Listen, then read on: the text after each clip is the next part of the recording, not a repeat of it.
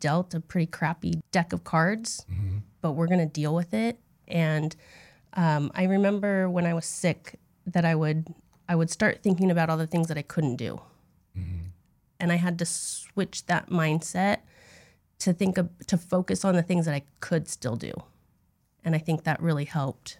Um, that I could, you know, I I might not be able to do everything that all my friends are doing, but I can still do a whole heck of a lot of things and have a good life. Write and that down, kids. Quit thinking about your limitations and start concentrating on your destinations, right? Absolutely.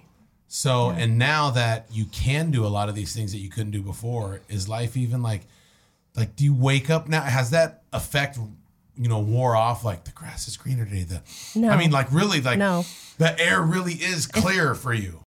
People always ask me, Matt, how did you start your podcast? Well, the first thing to do is just start. And by doing that, you're going to need a good production company. And that's why I roll with 10 Bears Production. You hear me talk to owner Eli every single week. He has become a staple of this podcast because he's an overall great guy and he makes this look unbelievably awesome. You would be shocked at how well he will do for you. So make sure you go to 10bearsproduction.com, reach out to Eli. He is available, whether it's a promo video, whether it's a social media post, or whether you're ready to start a podcast, he will help you. And it could look just as good, if not maybe better than this. If you have better ideas than me, he will help you create your idea and make it flourish. 10 Bears Production is the way to go.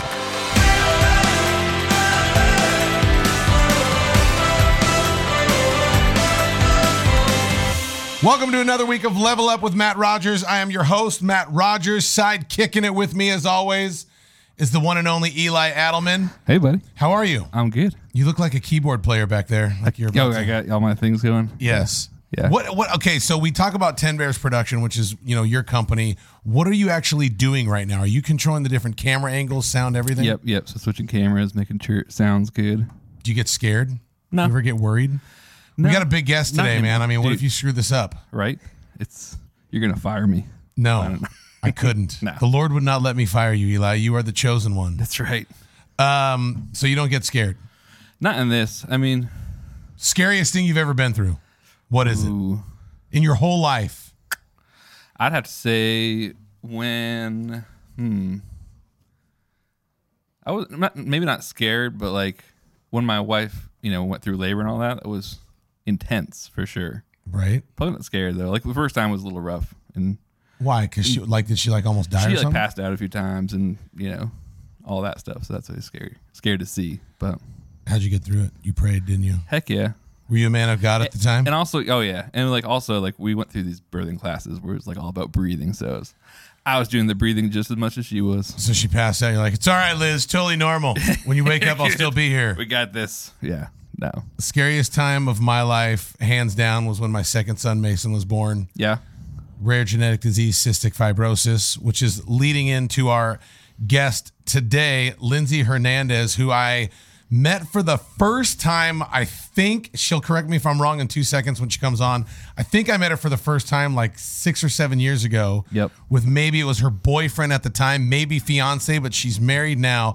But dude, small world, coming back from California this weekend. Yep. I'm on a plane and her husband starts kind of like talking to me, like he knows me. I'm like, gosh, this guy seems familiar. And then he busts out a picture of when we met for the first time, like five or six years ago. Okay. And then I meet, which I think it's his, you know, the first time I'm meeting her, his wife, Lindsay. Oh, hey, Lindsay, I'm nice to meet you. She goes, yeah, dude, like I met you before. And she goes, you remember me? She goes, I, uh, I have cystic fibrosis, double lung transplant. And the more I started talking to her, I'm like, okay, stop, don't talk anymore. Please come on my podcast. That's awesome. And let's go through your whole story because as a dad with now three kids with cystic fibrosis, Yep. holy crap, I can't believe I'm saying that. Um, she inspires me and she gives me hope. And her story is going to inspire you and give you hope as well. So give it up for the one and only Lindsay Hernandez from California. Yep. Now in Spring Hill, Tennessee. Oh my gosh, what's it like? Do you It's love it? Yes. We want to move here now. Do you really? Yeah. is that true? Yeah. We're thinking about it. Why? It's not California. Oh, see, she's with me. I escaped California six years ago, and now I'm living in the land of freedom, of milk and honey, and I absolutely love it. Okay, so like, it, it's funny how we all kind of tie in together. So you and I met for the first time, what, like six, seven years Uh, ago? 2016, yeah. And how did we meet? You were, I believe, a keynote speaker at the Habit Conference. The Habit Burger. Yes, mm, mm, Habit Burger mm. Grill. I'm a fan. And um, you talked about your two kids having CF at that point. So obviously, I had to meet you after that, and I remember. we got our picture taken. I really do remember that. I remember coming up afterwards and then, dude, and it's crazy because now you're so he was was he your boyfriend or husband or fiance at the uh, time? just a boyfriend. Yeah. So he was just, a, boy, a boyfriend. Just a boyfriend. Yes. He's in the room. So if you see Lindsay kind of like look past the camera, it's because she's looking at her gorgeous husband over there. Who is your husband? Ross Hernandez, The one and only? the one and only. Do you still look at him and get butterflies? Of course. Yeah. Uh, Ross is a good man. So Ross was a GM at uh, Habit, but now he's like head of IT for one of my favorite places, Hattie B's, right? Yeah. And for those of you, when you come to Nashville, like when they say, where should we eat? Like you can't think of Nashville without thinking of Hattie B's. Yep. Like it's the OG original hot chicken. Yeah. So, um, What's the hottest you ever had? well, it, what's it called? I I tried to shut the cluck up. Oh my god! Shut gosh, the clock bro. up, Eli. Bro, That's what it's called. dude. Yeah. So we did a thing um, with the Titans last year, like on our show on Titans Blitz, and dude, they made me bite the shut the cluck up, Bro. and it messed me up for like twenty minutes. Yeah. Like, yeah, like my eyes were watering, and You have to do ice cream shooters after. Ooh, that's a good so idea. get two things of ice cream and eat the ice cream afterwards. That's the only way I was able to get through Oh man, and it works. Yeah. my brother-in-law came to town and he was like, "Oh, I'm gonna take it down all three tenders." And I think he got through two and had to drink like a gallon of milk. It Yeah. was just Yeah. too much. I had the one real- bite. That's, that's not your thing, huh? No. I like the like the medium because it gives you the kick, but it doesn't freaking give your butt the kick. um, so now your husband runs all of IT for Hattie B's, right? IT and finance, yeah. IT and finance. Oh, so you married the brains and the Yep. money. Look at her go. Super smart. He got me with his Excel skills. Let's go, dude. That's so awesome. So he left Habit Burger and now he's running the show. And so I know Brian and Misty Morris, who they're at Hattie B's, a separate story, but just good, good people. They've done a ton for the CF Foundation. And I don't know this. So they helped us with our uh, Rock the Roses fundraiser three years ago. They catered all of the food and were just really, really good to us. And Misty said, one of my good friends has it. Was she talking about you? I don't think so. Okay, so No. it wasn't three years I've met ago. her once. Okay. So, So, she has she another me. tie to CF. Now does she know like does she know that you have it or maybe not? I don't know. If she listens, she will know. Oh, she will. I was texting her like, "You're never gonna guess who's coming on the show." So, um, okay. So tell me first of all, like, let's go back to the beginning because this is obviously, like, how old are you now? 40. Okay. So you're 40, I'm 44, we're basically the same. And like I'm looking at like I'm probably gonna cry this episode, by the way, just so you know. It's like I'm looking at my daughter and like the future is bright because there was a is. When my son was born and I just remember holding him up, crying and like, am I gonna be able to coach his baseball team and football team? Like I'm just You're giving balling- me goosebumps. Oh, dude. like it it was tough. Um so to see you and how well you're doing, like it gives me encouragement because you know ultimately, you know, my hope and you know faith and everything lies in the Lord, but at the same time like God put really good doctors on the earth and really good scientists and the Cystic Fibrosis Foundation and the advances that they made have really really helped my kids. Yeah. And but I want to talk about you. So when were you born? When did you find out? What did your parents do? All of that stuff. So I was born in November of 81, and um, I was diagnosed with CF at about eight months old. How did they diagnose you? Because that was before newborn screening. Yeah, uh, failure to thrive. So my mom was feeding me everything, and I still wasn't gaining any weight. Um, pretty sure they accused her of not feeding me. Right. Um, and then finally, somebody at Children's Hospital of Orange County um, put two and two together. They gave me the sweat test, and it came back positive. And um, I I think they started me on enzymes right away, and I gained weight. And I didn't start getting the lung issues until probably kindergarten age. Were you on any other medicine besides? It, was it Creon back then? The enzyme I want to say it was Pancrease. Okay. Were you on know. any breathing treatments or anything back then? No, not as a not as a small child. I think I started a, about kindergarten when I started going to an actual CF center in Long Beach. They put me on the breathing treatments, and back then my parents were pounding on me Yep. on all four sides to get everything up. And um, treatments, I think, were like maybe two or three times a day. And what Um, she means by that, because I had to do it with all my kids, is you take this. I don't know if it was different for you, but you take this little thing and you literally pound and beat their chest as they're doing a breathing treatment. And the idea is the breathing treatment will loosen up the thick mucus in the lungs, and then the pounding will get them to cough it up. So, first of all, like, will you explain what is cystic fibrosis? It's a genetic disease, um, mainly that it affects the lungs, but it also affects your digestive tract. Um, a lot of patients have liver problems. I want to say most males are infertile f- due to it.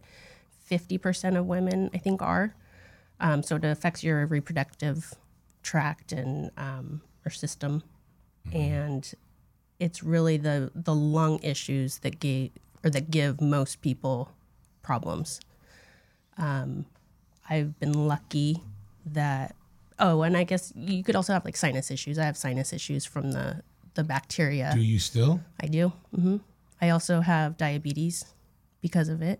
Really? Mm-hmm. Um, So CF doesn't go away after transplant, but the DNA in my donor's lungs does not have the gene for CF. So my lungs don't have CF, but the rest of my body still does.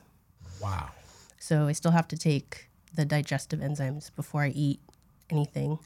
Um, I've had a couple sinus surgeries post transplant because I still colonize Pseudomonas in my sinuses. That will never go away till they can start doing sinus transplants, but I don't think that's anytime soon. Really? Yeah. Um, so it's just kind of part of my flora now, and I just have to do sinus rinses with medication um, normally, and that kind of keeps everything at bay. But um, like anything, you get you get used to kind of just going with the flow, and um, it's just part of So Here I am. back in the day, 81. So by the time you're five, this is 86. Average life expectancy around 1986 was what? Teens or 20s? I want to say when I was diagnosed, my parents were told school age. I don't think they gave a specific age, but I kind of take that as about five, six. Because um, I, remember them telling us, you know, we're hoping that Mason gets in his 30s. And I'm like, dude, I'm in my 30s. Like, and I feel like I'm still 17. Like, I ain't ready to even think. So for your parents to get that news, Yeah. like, what was your first memory? Like, do you remember being five, six years old doing breathing treatments or no? Uh, yeah. And pictures help. My parents have pictures. I remember being hospitalized first uh, when I was in kindergarten. Uh, my parents made a big deal about it, bought me all these toys and everything, kind of prepped me saying you're going to be away for a while and, or I guess out of school, not away, but Right. um, I would get hospitalized every couple years in elementary school.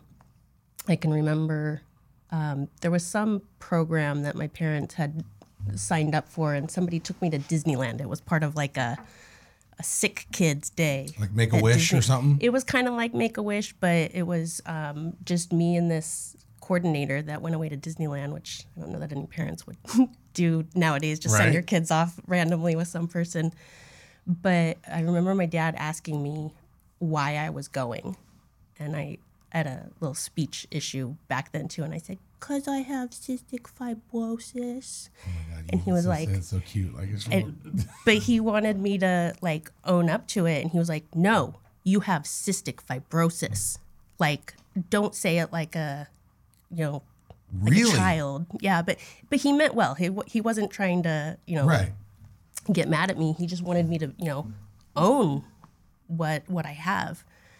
Um, so that those are probably the earliest memories, and um, he I I have to 100% give him all the credit for how well I'm doing because he really instilled in me to take care of yourself. Um, I was probably in my teens and I was refilling my prescriptions for myself. I was calling and making doctor's appointments for myself. Wow. Um, as soon as I got a driver's license, I was taking myself to appointments, and I think he even wrote me a note saying like, you know, she's a minor, but she can she Right. can take herself to the doctor and she can make decisions for herself. And That's good. yeah, so And you were good about doing your own breathing treatments and like, did you do the vest? I did get the vest. Yeah, uh, we went from the the pounding to um, they had a little device called the flutter, and it was like a little ball ball bearing in a little device that would kind of uh, reverberate your your lungs and get the stuff up that way. I don't think it worked as well, but uh, then I got the vest. My grandma called it my Cadillac because back then it was it probably cost about as much as a Cadillac. Oh yes, it really does. Thank God for insurance. Yes. Um, so that that was great, and that really gave me a lot of more independence because I didn't have to rely on somebody else, Yeah. kind of pounding on me. And And the vest is basically the way it looks is it's a vest, um, and there's two tubes going in each side, and then this tank, if you will, this air compressor pumps air into the sides and it shakes your whole body, which is you know substitute for parents pounding on you when you're a kid. it's fun for about the first five times, And, and, then you're ugh, yeah, my kids hate it, always hate it. Yeah. And um, Brooklyn's not on it yet, the baby. okay. So, and just to kind of educate the listeners, how do you get cystic fibrosis? So it's a genetic thing. What, what does that mean? Yeah, so your parents have to be carriers. I believe you have a 25% chance of being a carrier if your parents are. You have a, f- I'm sorry, 25% chance of not being a carrier. And correct me if I'm wrong, if you know better. Um, 50% chance of being a carrier and 25% chance of actually having the disease. So I was that lucky 25%. And um, we found out when my sister had kids that she's a carrier. She doesn't have CF, but she's a carrier Right. of it. Her kids don't have it. Do, uh, did they test the kids to see if they're carriers? I don't believe so. I'm, Well, I'm not it- sure. It trips me out too because none of my brothers or sisters tested for it. They don't obviously don't have it, and obviously none of their kids have it because we would have found out by now. But I don't know. Like I feel like if the shoe was on the other foot, I would want to know if I was a carrier because if I mean, I guess if Terry and I go back in time and we found out we were both carriers, I don't know. Like we still went forward with life. Obviously, I feel like sometimes we hit, you know, when it comes to cystic fibrosis, the bad 25% three times, which is weird. Our oldest son, Braden, good 25%, not even a carrier. And then Mason, Samantha, Brooklyn all went bad 25% and got the disease, unfortunately. But it's crazy that you say that too, because Terry just told me at lunch. I went to lunch with her before I came here and we were talking about you. She goes, It's crazy. Samantha, our eight year old, just asked Terry last night, Mom, why do I have cystic fibrosis and you and dad don't? And I was like, Ugh. like, how do you explain that to an eight year old? You know what I mean? The She worst probably though. wasn't asking for the scientific reason, I'm sure, right? What- that Meaning like she didn't she wasn't asking the genetics part of Yeah. it, just, you know, Why? why me? the I think for us one of the hardest things, and tell me if this had ever happened to you growing up. We, I kind of went the opposite of what your dad did in terms of my kids knew that they had to do breathing treatments. My kids knew that they had to uh, take enzymes and this and that, but I don't like. I didn't want them like you said. My dad wanted me to own it. I went the opposite way to where I didn't want my kids to own it. I didn't want them to worry about that stuff as a kid. Like, and we're like, well, we'll take care of that for you. I want you to go worry about skimming your knee and this and that. Where it came back and bit us in the butt was when we did our first fundraiser, which I was telling you about 2019. So Mason was 11 and a couple of his friends came and we you know, from the stage, you have the conversation like Reverend, like, this is fibrosis, rare genetic disease, and thick mucus, and all this stuff. And the average life expectancy is blah, blah, blah, blah, blah, blah, blah. And dude, he goes to school the next day, and one of the kids, you can see where this is going. One of the kids says to him, like, so dude, that sucks. Uh, so you're like going to die when you're like 25 or 30. So then Mason comes home and he goes, Dad, am I going to die when I'm 20? And then I have to have that whole freaking conversation. Did that, Yeah. did you ever go through that? Like, what was it like for you? Like, tell me. So after your dad makes you own, like, what's life like? I, I mean, I was a normal kid. Um, I had some. Uh, I back then, they I think wanted to keep kids with CF in a kind of a bubble, right? They believed that doing exercise and exerting yourself was going to be bad for you. Nowadays, they encourage it from a young age so that you can, you know, keep your your lungs strong. But back then, I was I was getting doctor's notes to get myself out of PE, and um, I tried sports. I wasn't very good, but I don't think that had anything to do with my CF. I think Right. I just You just I'm didn't like not, it. I'm just not athletic. Um, so yeah, they did keep me in a bubble a little bit, but for the most part, um, I had a normal childhood. Aside from you know being that sick kid in class, So did you own cystic fibrosis, but it didn't own you? one hundred percent. Yeah, I like I that. still feel that way. Oh, yeah. sure. Well, dude, look at you. Like, Yeah. are are you, but here's the other thing too. Like, fast forward. Like, are you an anomaly? Are there other forty year olds like you, or Yeah, um, social media really opened up my eyes to that because before social media, um, yeah, you don't have interaction with other CF kids Right. because you're not supposed to, right? Because you can pass bacteria to each other. So you didn't really have a lot of interaction. I never had interaction with kids except for when I was in the hospital, but I never kept in touch with anybody. Um, but yeah, social media has really opened up my eyes to there are normal people with CF. You you can't tell just by looking at somebody Totally. that they have CF. Um, most people are shocked. well, it's When because tell when you told me yesterday, you're like, oh yeah, I'm his wife and I have CF. The first thing that came out, I was like, no, you don't. Like, she doesn't know what CF is because Yeah. she don't have it because you don't Yeah. look like you're supposed to. Yeah. Oh, I think that's how I won Ross over too. Let's Because I- go. I hit it very well, even when I was at 26% lung function. oh my god. Um, I was, um, I didn't look like it. I was skinny, a lot skinnier than I am now, but um, you couldn't tell just by looking at me. And so we met on, on Match.com. Let's go. Is Match even still a thing? I don't know. It is. Um, okay, but I I went through all the emotions. Right, I'm di- I'm dying. I So just got okay, on the when do you? uh, th- this is important. When do you know? Like essentially, all of us are dying every Yeah. day, every second we get older. But like, there's a difference between, hey, I'm gonna die one day versus like, nah, dude, I have this thing that could really take me out Mm-hmm. early. When did you know? Like, crap. I'm Um, it hit me probably in my mid twenties. O- obviously, I knew as a kid. You know, my dad had that conversation with Did me. Did you ever go to bed afraid? No. Thinking about it? No. Why?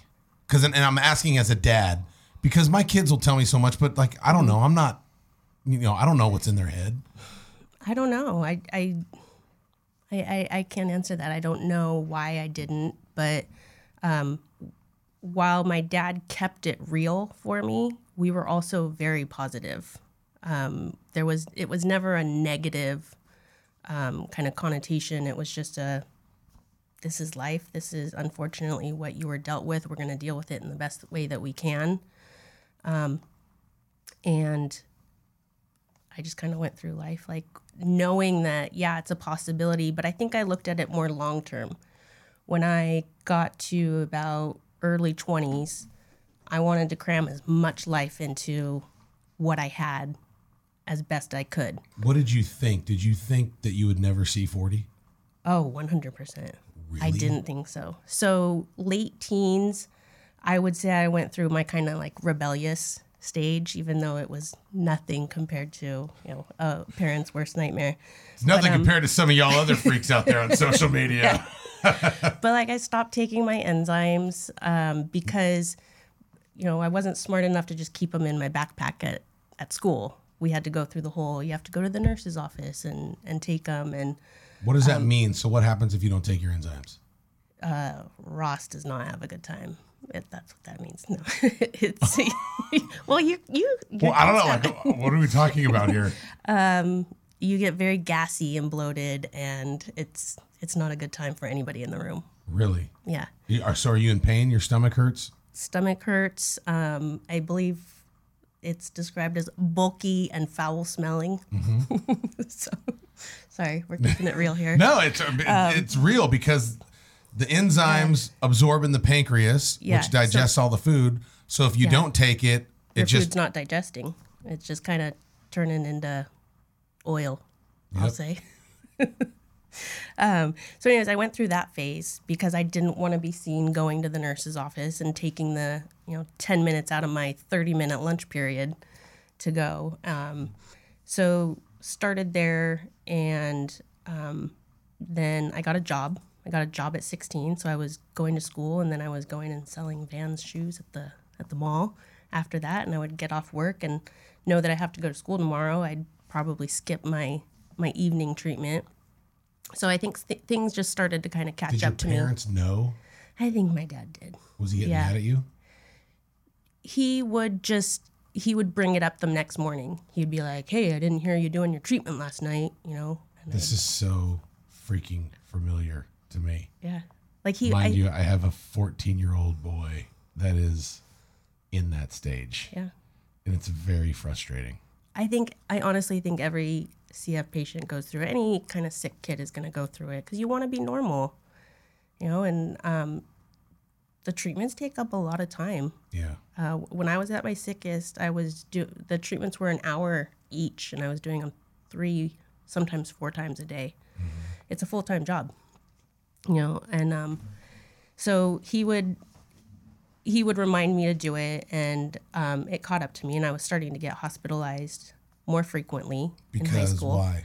Uh, just lung exacerbations.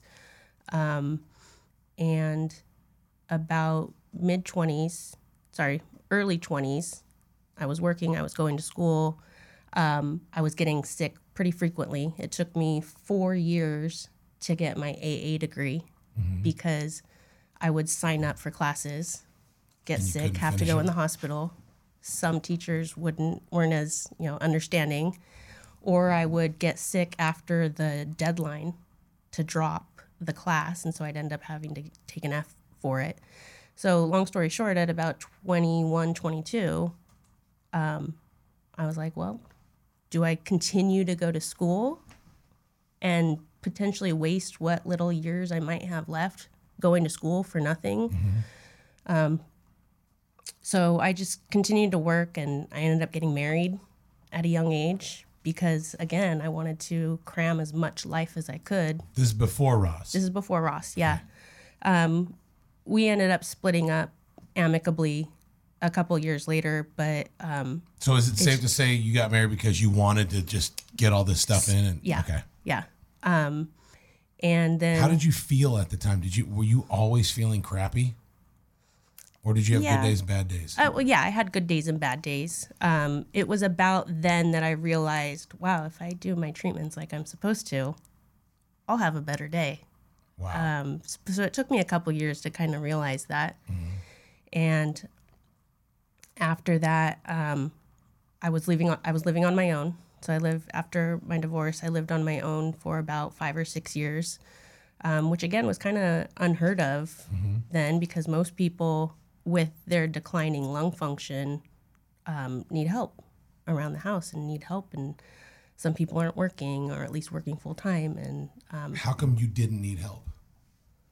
Or did you, but you were just so tough because of the way your pops brought you up? there were definitely times where I was too tough to wave the red flag or the white flag, I guess it is. Why? What does Um, it feel like? Like explain to people lung function and being sick and like, what does it mean? Constantly tired. I was constantly coughing, and it's not a pretty cough. It's chunky, and you're coughing stuff up, and um, just a lot of fatigue. Uh, at my worst, I remember I had to uh, get one of those like shower chairs to where I was sitting in the shower because I it took way too much energy to be putting my my hand, hands up above my head to wash my hair and I'd get out of the shower and I'd kind of collapse on the bed for maybe a half hour just to regain my energy to get to get ready. So uh, I was working full time up until my doctor took me off of work because he was like, "You need, you're not going back to work until you get your transplant." So at this time, were you proactively looking for a new set of lungs? Yes, yeah. How does that pro- like? How do you get on the lung list? So, as soon as your lung function gets down to about 40 and 30%, they start talking about it, kind of prepping you mentally that you're going to eventually go down this road if you choose to do that. Some people don't want to undergo the lung transplant, to each their own. And if they Um, don't, it just doesn't. I mean, they pass away. Pretty much, yeah. Yeah. Because, you know, modern medicine can only help so much. Um, so at about that time, I was starting to realize, okay, this is the avenue I want to go. I think I've always known that I wanted, you know, would take that route. Um, but at the same time, Trikafta was coming out. And that really messed with my mind because so at the at the point where my lung function was down to 26%, I guess.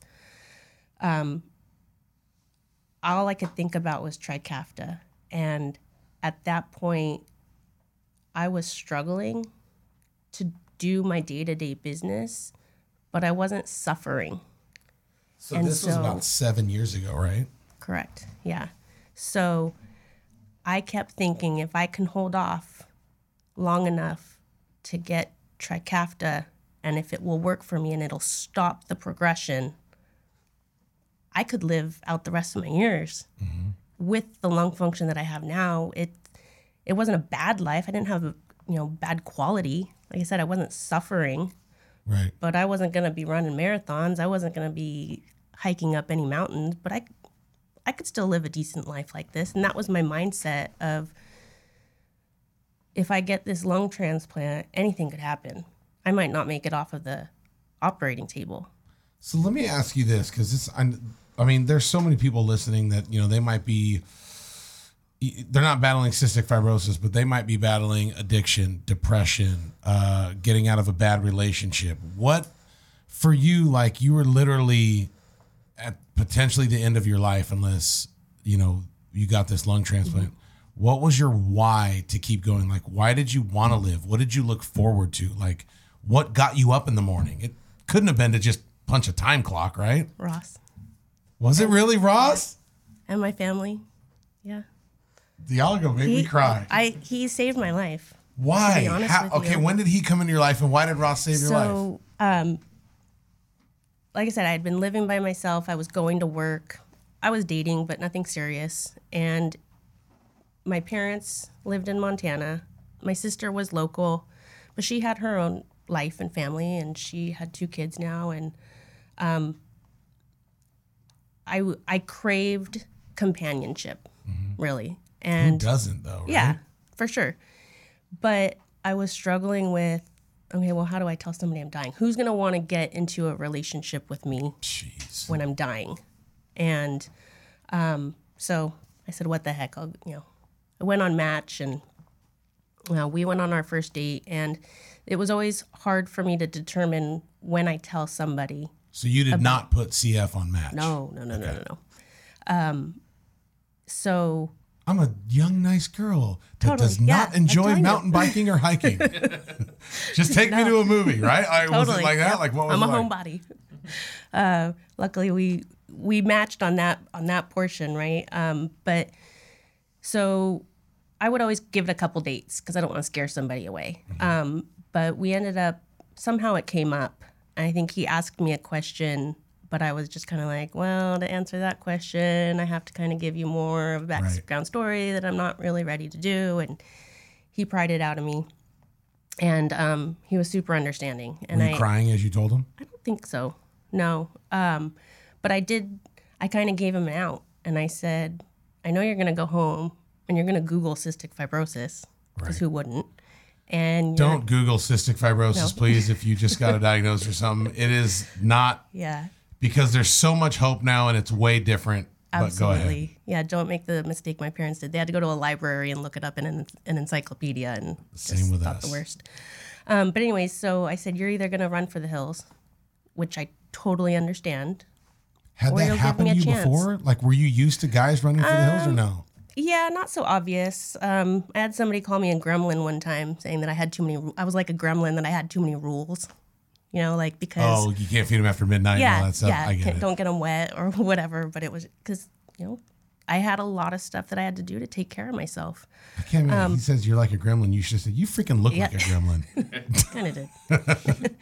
um, but you know, I I get it. Not so a lot of people aren't ready to get you know into that kind of thing. So, um, I said I hope you do give me a chance, but I totally understand if you if you don't. And he admitted to me later on that the next day he went and he immersed himself in in it and he watched a couple documentaries and there was one in particular that he watched of uh, a girl who was on the transplant list and she was living with her fiance and just kind of how they went through life together and it gave him hope and he don't want to embarrass you but he, he went and he talked to his mom and he was just like you know i've gone on a couple dates with this girl i really like her but she just dropped this bombshell on me and his mom told him to go for it Let's go, mom.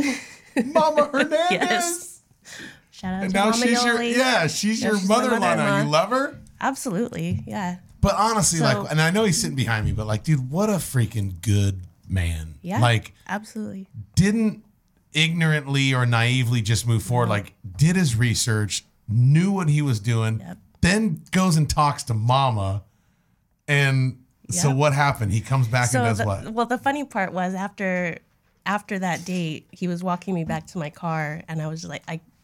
I'm uh, dying, right? Like I was like, "Oh, thank God you know about it now, because now I can do my inhaler." And I think I don't even remember. I might have been parked in a handicapped spot at that point, where uh, he's shaking his head that I was. Where I didn't want to reveal that yet. Mm-hmm. You know, I probably would have been like, "Okay, I'll see you." You know, not let him walk me to my Sure. car. But at that point, I felt comfortable. Um, so the rest is history. But I was on the transplant list for 10 days at that point, and um, he's a UCLA Bruin uh, alumni. Right. And I was on the transplant list at USC, their rival. Right. So he was basically like, What are you doing on that list? You need to come over to the good side and all this stuff. And, you know, my But doctor. wait, before that, I feel like we skipped over. Before, like, how did he come back and tell you, like, hey, I did research, I talked to mama, like, Oh, I don't even know that we had that conversation. I think we just, you know, scheduled another date and just kind of so it's real kind of innocent this time. Like, we're just dating. Like, yes, Yeah. I know about your challenges, but I'm yeah, moving but forward. I'm but I'm willing to give it a shot. did that, thing. like, when did you fall in love? Probably at that point. Yeah, sister. yeah, because he he was just so understanding and um, didn't give me any bad vibes as to you know this guy is gonna not be able to handle it and Who said I love you first? Ross. He did. I think so. Yeah, I freaking love him. yeah. And were you like, oh my God, me too. Thank you Yeah. for saying that. Well, I think we did the whole. Uh, it was. Uh, I really, really like you a lot. There. I really, really like you a lot. so I'm an avid oversharer, so I apologize. I love it. apologize. Um, so the analyst in him, obviously, he starts doing research for me.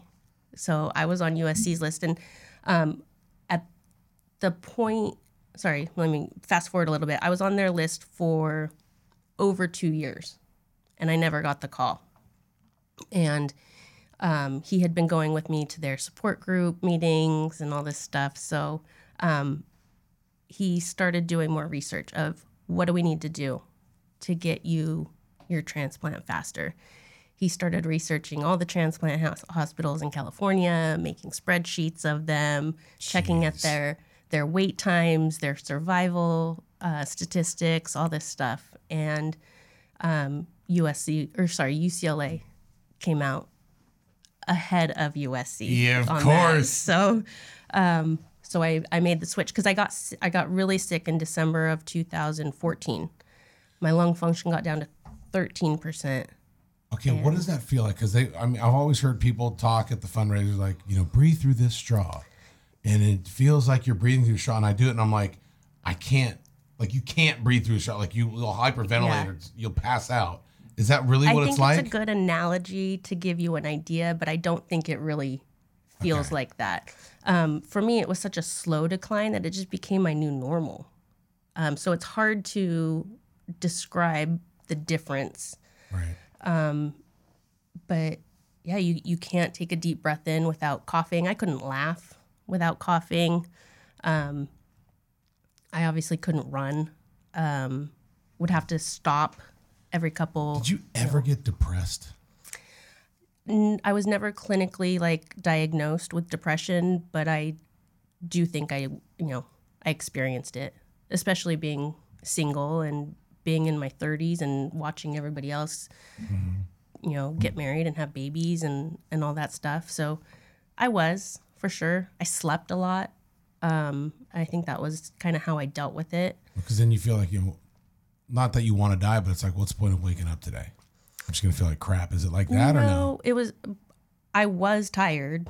Um, like I said, the fatigue was probably one of my bigger um, symptoms of it. But it was just like, well, I have nothing else to do.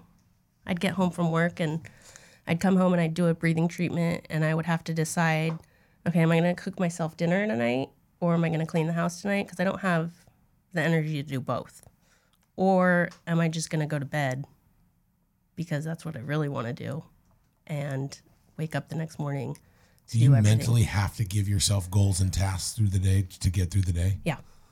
I had to, um, I would have to bring my little portable breathing machine to work, and I would do breathing treatments at work. Um, when I was at my sickest, I was wearing oxygen 24 7, and I would go to work with the cannula strapped to my face and the tank in the backpack. That was really hard to make that that decision of going to work like that.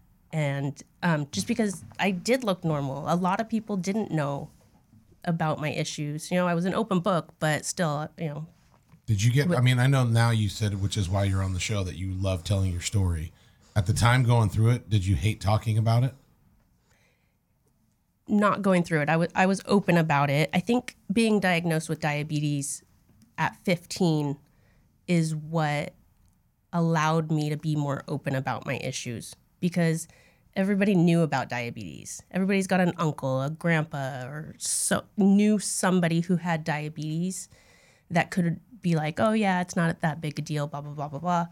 Not everybody knew anyone with CF, and so I felt like I was different than anybody or wi- than everybody with CF, but I didn't feel that way with diabetes. So that kind of helped me. Um, but walking into work that first day with the oxygen was really tough. And somebody walked by, somebody I, I knew them, but not, you know, on a close level. And he kind of asked what it was about. And I told him, and I said, I'm, I'm really having a hard time with it today. And he said, Why? It's no big deal. Oh. And I was like, I've got I've got this oxygen on my face. What do you mean it's not a big deal? And he said, Well, if you couldn't see, you'd wear glasses, right? I said, Yep. He said, If you couldn't hear, you'd put hearing aids in. So I see where he's going with this. And he says, So if you can't breathe, you wear your oxygen. And my my outlook on it changed drastically. And that was like the one interaction that I've ever had with the guy. But I will remember that conversation forever. No, it's cool. Like when you start the story, I'm like, I hate this guy, and then we're in the end, I'm like, oh, that's Yeah. okay. I like that. I like where this is going. Yeah. So I just kind of have that perspective now, and I've used that ana- that analogy with a lot of people that you know might be going through something of, well, then get get the assistance that you need to mm-hmm. make your life easier. That's the biggest thing with my kid, like, because he hates taking his enzymes. He's like, I don't want to take it for because he's at the age like, you know, hanging out with his friends and stuff. Mm-hmm. I'm like, bro, people don't care that you're taking enzymes before you eat. Like, dude, tell them Yeah. they're vitamins. Tell them that you're you're bulking up for football. It's creatine. Like, tell them, like, dude, everyone's got to do something, Yeah. whether it's glasses or hearing aid or stay hydrated, whatever. Like, it's just Yeah. so. I wish I had had that advice younger because, like with your son, I would have, I would have just owned it. I would have said, I have cystic fibrosis and I need to take these to digest my food. And I feel like educating people, um, people appreciate that.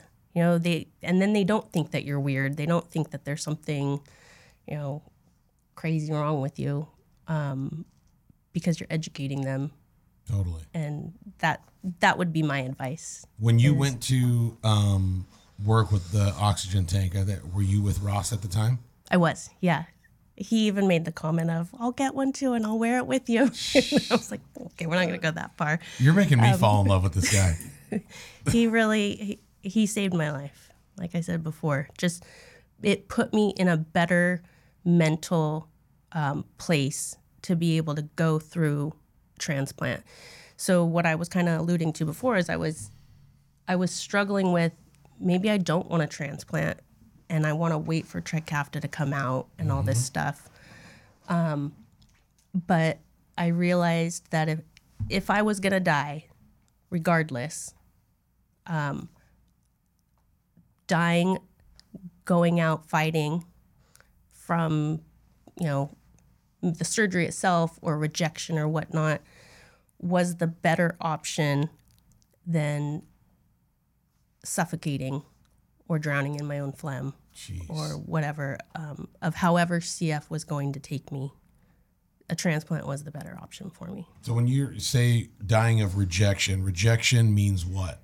uh, when your body just uh, essentially rejects your new organ.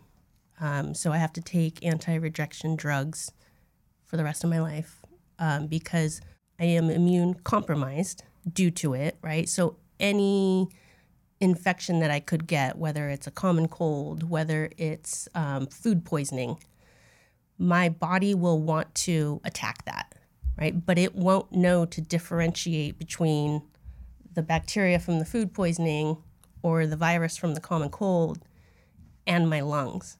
And it will want to go to the lungs and start attacking that. So So, that's what those drugs do. Going back to switching from USC to UCLA, is that a big gamble? Because I'm assuming after two years you're high up on a UC, on a USC list, right? lungs aren't allocated by who's been on the list longer, they are allocated by who needs them the most. Um, but what I learned is that there's also a lot of politics involved. Meaning how? Um, Because when I think of politics, I think of money and power. I think I I, I don't want to speak out of turn. I you. don't want to talk bad on any Totally. any hospital, but if you look at the number of transplants that one hospital does over the other, Mm-hmm. there's definitely some sort of other factor. Can you tell me what the other factor is, or is it not even I, I don't even know it. No, but just common sense right? tells me that there's something else. Um, and in fact, my insurance company dropped USC as a preferred transplant center. So I will I will leave it at that. So now you Um, so bleed baby blue and gold, don't Oh, you? one hundred percent. So um, I ended up getting on their on their transplant list. And a side note is USC and UCLA pool from the same donor pool. So there really is no benefit to being on both of their lists. So I ended up getting on San Diego uh, UCSD's list before getting on UCLA's. I then dropped USC. So I was double listed at UCLA and UCSD. And within seven weeks of being on UCLA's list, I got the call. So If let's play hypothetical, if you would have never made the switch, do you think you would have still gotten a lung transplant, or do we not know? I think I would have died waiting for lungs. Wow. Yep. So what? How many people roughly or percentage wise die waiting for lungs? Is it a big number or a small number? that I don't know. Okay.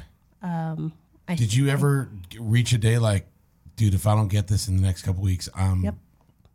Yep. okay, what's that like? Like for like real talk, I don't know how to ask this question, so I'm just gonna ask it the way I hear it. You're you know you're dying. You know that you have weeks essentially to live. What is your mentality? Like, are you depressed? Are you hopeless? Are you holding on to hope because it might happen? Like, what's the day like? I was holding on to hope. Um, I was hopeful that if I switched to UCLA, I would get the transplant faster.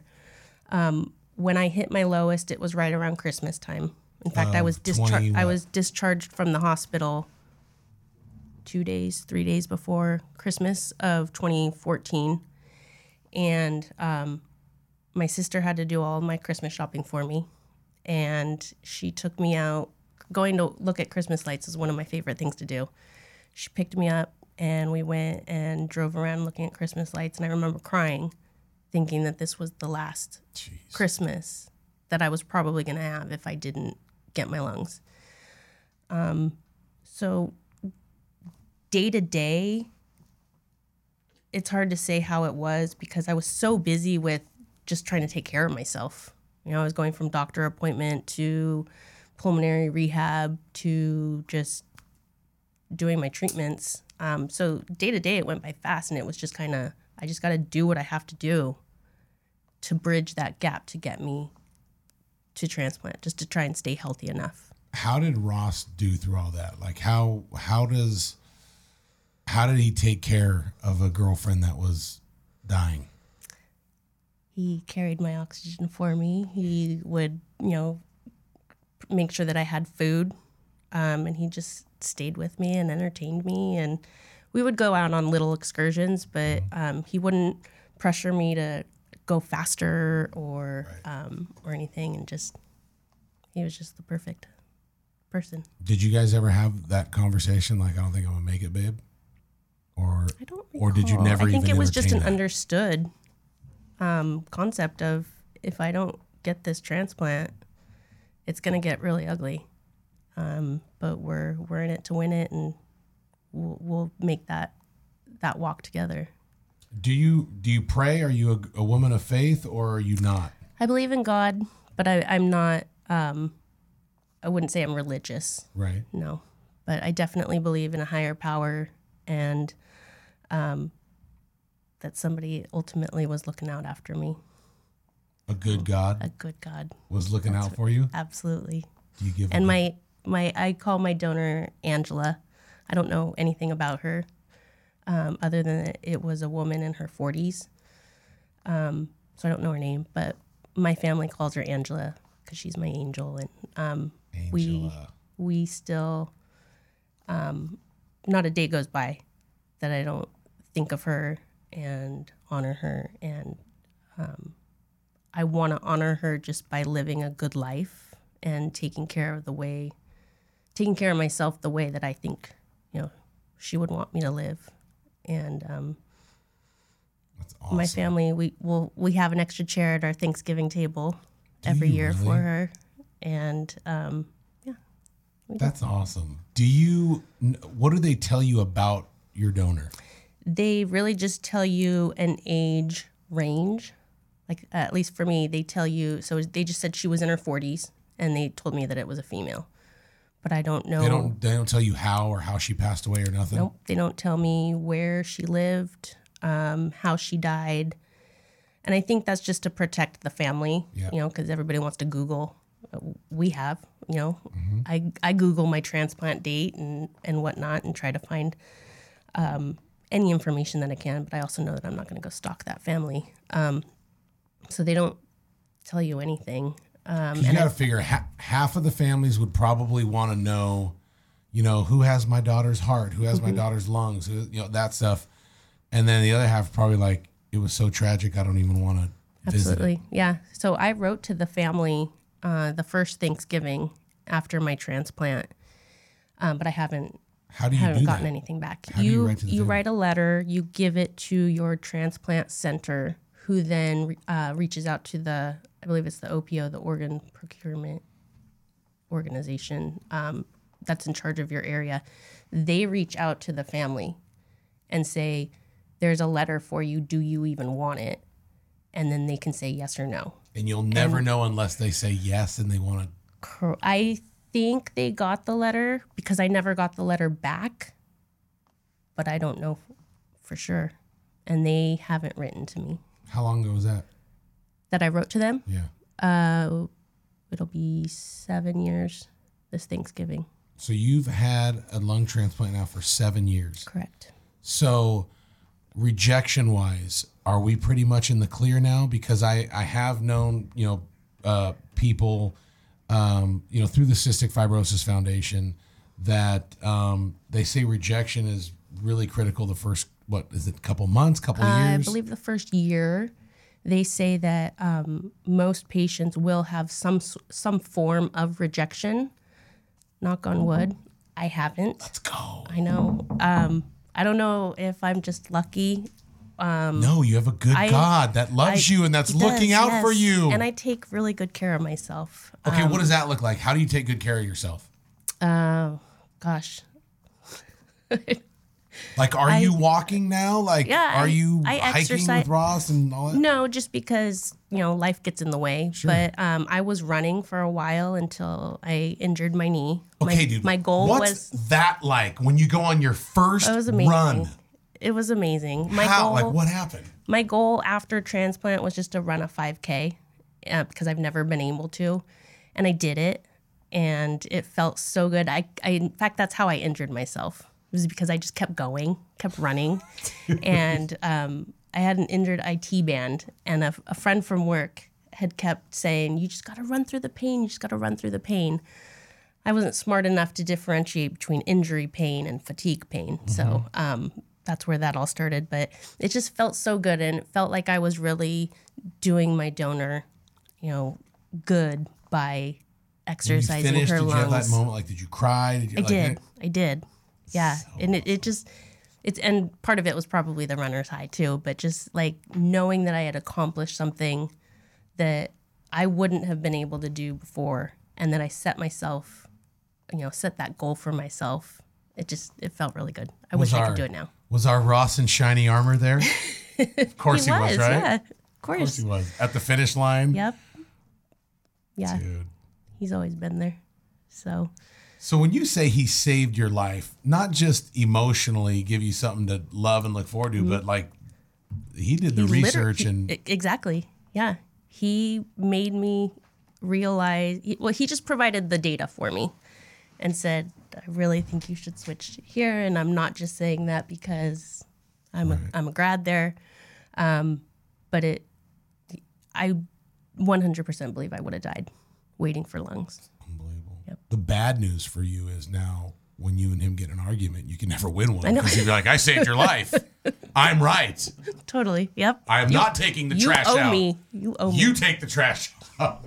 But something tells me Ross would never do that, would he? i don't know don't give him that much credit So now, like moving forward, like okay, so you ran the 5K. What's life look like now for you? What are you excited about? Because I mean, I mean you've you're great, and now that the lungs are healthy, because ultimately, again, if you Google it, don't. But if you did, it would say ultimately, uh, ultimately everybody will pass away with cystic fibrosis from a lung infection, which you don't have to worry about now. I don't. And uh, so yeah, rejection is the biggest factor that I think I need to to battle, and um, I just I just try to be happy in life. I don't I can't ha- I don't have one complaint about life. You know, I still work full time in a job that I love going to. Um, we we don't have kids.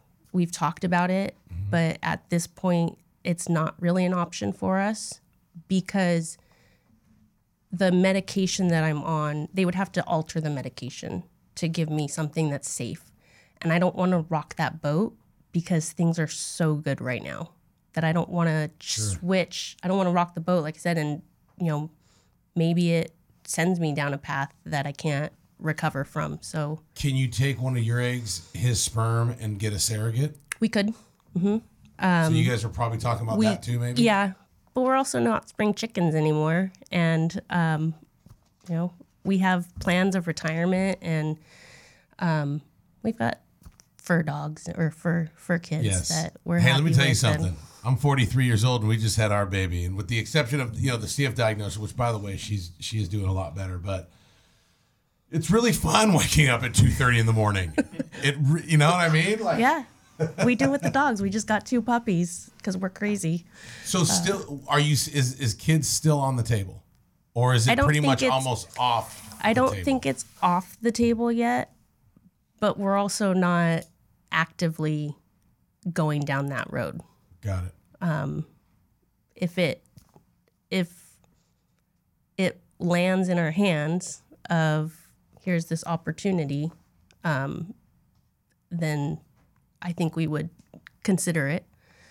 But we're not actively searching for. What does you that know, a mean? This opportunity, a Like, surrogate. A, surrogate. Yeah. So can you accidentally get pregnant like an oops baby, or is that not gonna happen? I'm on birth control, so Okay. I hope not. Um, we're we're taking measures to prevent that. Got it. So Yeah. that would not be ideal situation. I don't think so. No, I think it definitely has to be planned in our in our situation because I would need to. Um, I I would still need to switch up my medications a bit if we were going to go the surrogate route because my eggs would need to be um, in good shape. Right. And I I believe one of the medications I'm on affects the eggs. Going back to the mental state, because you said like you you don't have really bad days, or like you you or no, you said I don't complain about anything. I don't have anything to complain about. Yeah, but just talking to you, it kind of seems like you were that way even when things were bad, right? Did you always? Yeah. How? Why are you like this? I, I don't know. I really don't know. Um, again, I think it just goes back to my dad instilling that like realistic um, outlook on life for me.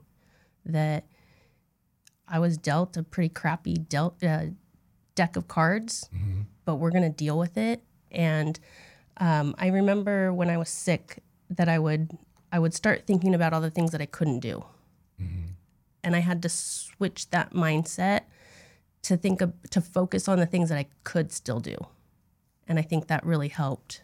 Um, that I could, you know, I I might not be able to do everything that all my friends are doing, but I can still do a whole heck of a lot of things and have a good life. Write and that down, kids. Quit thinking about Yep. your limitations and start concentrating on your destinations, right? absolutely. So, and now that you can do a lot of these things that you couldn't do before, is life even like, like, do you wake up now? Has that effect, you know, wore off? Like the grass is greener today. The, No. I mean, like really, like No. the air really is clear for you, If money wasn't an issue, right? I mean, I, the the world is my oyster, really. But I still got to wake up and go to a job, and um, still need those health insurance benefits Totally. from from the job. So that um, just having something to wake up and go to every day, I think helps. Um, helps with the mind, you know, not getting too set on woe is me, and um, that I have a purpose and yeah, life is life is good. The interesting thing, and I asked you this on the plane, is so the miracle drug, if you will, for us has been Trikafta. Uh, my oldest son Mason is taking it. Fourteen year old Sam, our eight year old, just started it two months ago. But Mason's salt levels are completely normal now. Wow. He doesn't do any breathing treatments. Uh, the only thing that kid really has to do is take enzymes before every meal. But and I ask him questions. That's I'm like, easy. yeah, dude. That's the easy part. And he still doesn't freaking do it all the time, which is frustrating. But anyway, no, he's he, dude. He's such a good kid. Um, but I ask him like, dude, how was football? Because we live in you know here, Florida, Mississippi is probably the most humid places in the freaking world. Um, and he's out there running football, and I'm like, dude, is it hard for you to breathe? He's like, no, like he's been really, really blessed. Um, but you don't take Trikafta. Why? I don't, and it's uh, because it won't do anything for my new lungs, and that's mainly the, what the focus is of it is to improve the lung function. Um, I have discussed it with my doctor of taking it for the sinus issues and the digestive issues, but we ultimately decided again not to rock the boat because there hasn't been enough research done Right. on transplant patients, and um, it's easier for me just to keep doing what I'm doing, Right. Like the as long as I take my enzymes, I really don't have digestive issues. So I, I'll take pills all day, every day. Right. In fact, I, I have to. Um, and the sinus issues, yeah, they pop up every couple months, but Is it kind of like I could deal with those things? absolutely, yeah. I don't want to mess anything up that I can't. I can't unring that bell if I start taking it and it and it messes me up. So So now for now, have, we're holding off. New lease on life, if you will, or you know, like, do, do you and Ross ever argue? Okay, Yeah. so we're all right. Yeah, yeah. So we still have you know fights, disagreements, everything, but like 100%. the makeup's even like better now, right? Because like, yeah, I really love it. Yeah, totally. Because we can make up now. That's Yeah. so. What's the most exci- like on the horizon? What what are you most excited about for the future? Probably retirement. I know I'm, I'm only 40, but um, I can retire in 15 years and just getting through, you know, my career and being able to go explore.